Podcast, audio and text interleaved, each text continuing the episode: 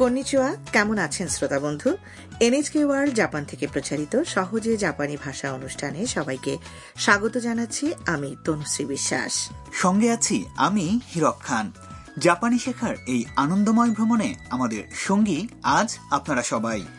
আজ এই আসরের তিরিশতম পাঠে আমরা শিখব জাপানিতে কীভাবে ঘটে যাওয়া বা ঘটতে যাওয়া একাধিক কর্মকাণ্ডের কথা একটি বাক্যের মাধ্যমে প্রকাশ করা যায়।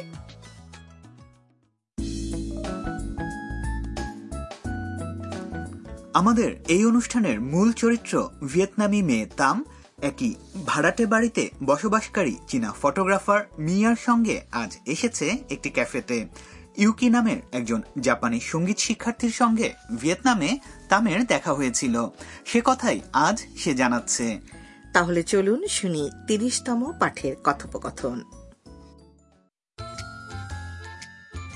メロンパフェでございます。美味しそう。 タム、ユウキさんとどこで会ったのベトナムです。小学校でボランティアをしました。一緒に歌ったり踊ったりしました。はそうだったの。い。ゆうきさんに会いたいです。 এবারে প্রতিটি লাইনের অর্থ জেনে নেওয়া যাক ওয়েট্রেস বা দোকানের নারী কর্মী পারফে নিয়ে এসে বললেন メロンパフェでございます。 এই নিন আপনাদের অর্ডার করা মেলন পারফে। তাম তখন বিষয় প্রকাশ করে বলে দেখে মনে হচ্ছে খুব সুস্বাদু।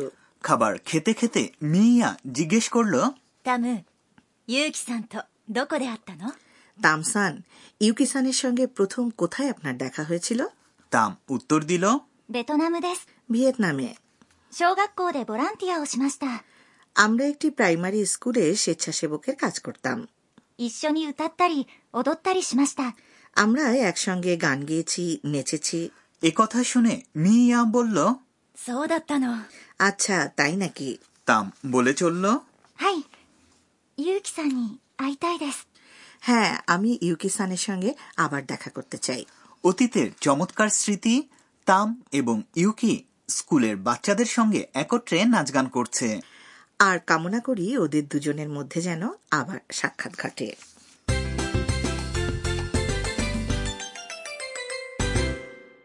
আজকের মূল বাক্য হচ্ছে আমরা একসঙ্গে গান গেয়েছি নেচেছি। এই প্যাটার্নটি শিখে নিলে আপনারা অতীত বা ভবিষ্যতের একাধিক কর্মকাণ্ডের কথা জাপানিতে একটি বাক্যের মাধ্যমেই প্রকাশ করতে পারবেন।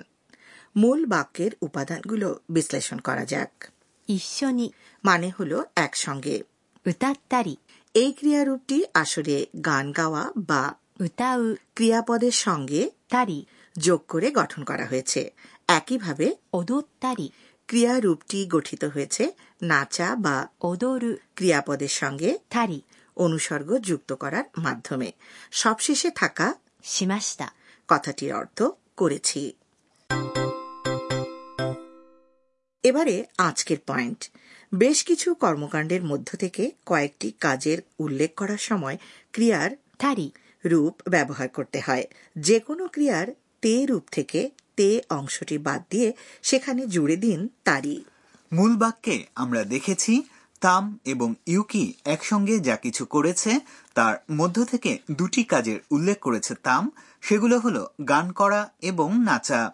তাই সে বলেছে উতাত্তারি ওদত্তারি আর যেহেতু এসব কাজ অতীতে ঘটেছে তাই সে বাক্যের শেষে বলেছে করেছি মানে しました。 শ্রোতা বন্ধু তাহলে আপনারাও চেষ্টা করুন শুনে শুনে বলুন 歌ったり踊ったりしました。一緒に歌ったり踊ったりしました。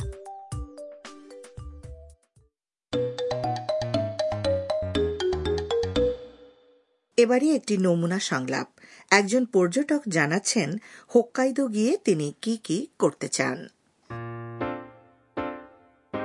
北海道で何をしますかハイキングをしたり温泉に入ったりしたいです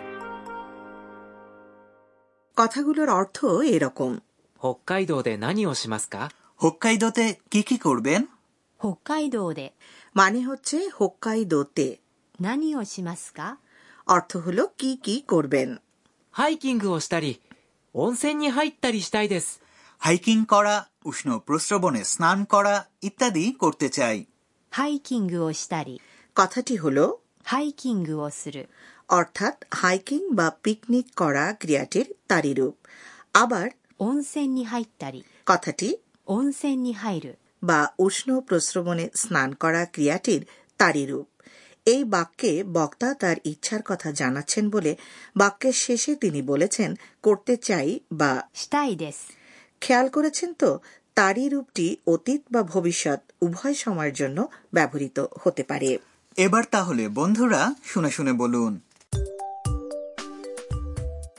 ハイキングをしたり温泉に入ったりしたいです আরও উদাহরণ দেয়া যাক মনে করুন আপনি ওকিনাওয়া ভ্রমণ করে ফেরার পর কেউ জানতে চাইল সেখানে আপনি কি কি করেছেন আপনি যদি বলতে চান আমি সেখানে কেনাকাটা করেছি আর সমুদ্রে স্নান করেছি তাহলে জাপানিতে কিভাবে বলবেন জানিয়ে রাখি কেনাকাটা বা শপিং করা মানে হল 買い物をする আবার এই する বা করা অংশটির তারই রূপ হচ্ছে したり অন্যদিকে সমুদ্রে স্নান করা কথাটির জাপানি এখানে স্নান করা অংশটির তারি রূপ হবে এবার তাহলে চেষ্টা করুন।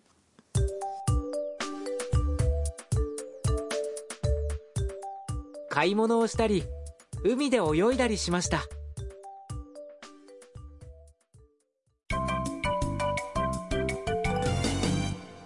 এবারে আজকের বোনাস বাক্য। রেস্তোরাঁয় মেলন পারফে নামক খাবারটি দেখে তাম এই কথাটি বলেছে। কথাটির অর্থ দেখে মনে হচ্ছে খুব সুস্বাদু। খাওয়ার সময় কোনো কিছু সুস্বাদু লাগলে বলুন। ঐশি। কিন্তু মুখে দেওয়ার আগে শুধু দৃষ্টির বিচারেই যদি বলতে চান যে দেখতে সুস্বাদু মনে হচ্ছে তাহলে বলুন। ঐশ। এবার আপনাদের পালা। 美味しそう এ পর্যায়ে আরও একবার শুনব আজকের কথোপকথন メロンパフェでございます美味しそうラムユウキさんとどこで会ったのベトナムです小学校でボランティアをしました一緒に歌ったり踊ったりしましたはそうだったのい ゆうきさんに会いたいです食いしん坊カイトにお任せ এবারের পর্ব কাইতো আপনার ভোজন বিশারদ আজকের নাট্যাংশে তাম এবং মিয়া মেলন পারফে খেয়েছে তাই চলুন জাপানের মিষ্টান্ন সম্পর্কে আজ আলোচনা করা যাক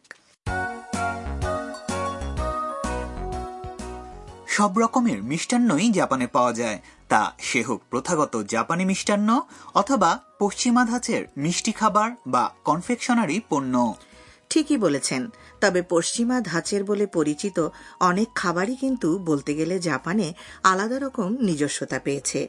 যেমন ধরুন সৌতো কেকি এটা দেখতে স্ট্রবেরি শর্ট কেকের মতো হলেও এতে ব্যবহার করা হয় স্পঞ্জ কেক। চালের পিঠা, চালের ক্র্যাকার বা মচমচে পাঁপড় জাতীয় খাবার এবং বিন পেস্ট অর্থাৎ শিম বিচি বা ডাল জাতীয় শস্যের হালুয়া ভর্তি পুলি পিঠা আবহমান কাল ধরেই জাপানের ঘরে ঘরে জনপ্রিয়। এছাড়াও রয়েছে মৌসুমি কিছু খাবার, যেমন গরমের দিনে বরফ চেছে নিয়ে তৈরি কুলফি আর শীতকালে সুইট রেড বিন স্যুপ জাপানের মিষ্টান্ন শুধু যে খেতে সুস্বাদু তাই নয়, দেখতেও এগুলো ভারী সুন্দর। বসন্তকালে প্রায় সব খাবারে চেরি ফুলের আবহ ফুটিয়ে তোলা হয়। আবার গ্রীষ্মকালে তৈরি করা পিঠাগুলোতে ফুটে ওঠে তারা ভরা রাতের আকাশ অথবা শুভ্র ঝর্ণাধারার প্রতিচ্ছবি। কাজেই বন্ধুরা, আমরা আশা করব যে আপনারা কখনো জাপানে বেড়াতে এলে অবশ্যই জাপানি বাহারি মিষ্টান্নের স্বাদ, সৌরভ আর সৌন্দর্য উপভোগ করে যাবেন। এই ছিল আজকের সহজে জাপানি ভাষা। কেমন লাগল জানাবেন অবশ্যই। তাহলে আগামী আসরে দেখা হবে।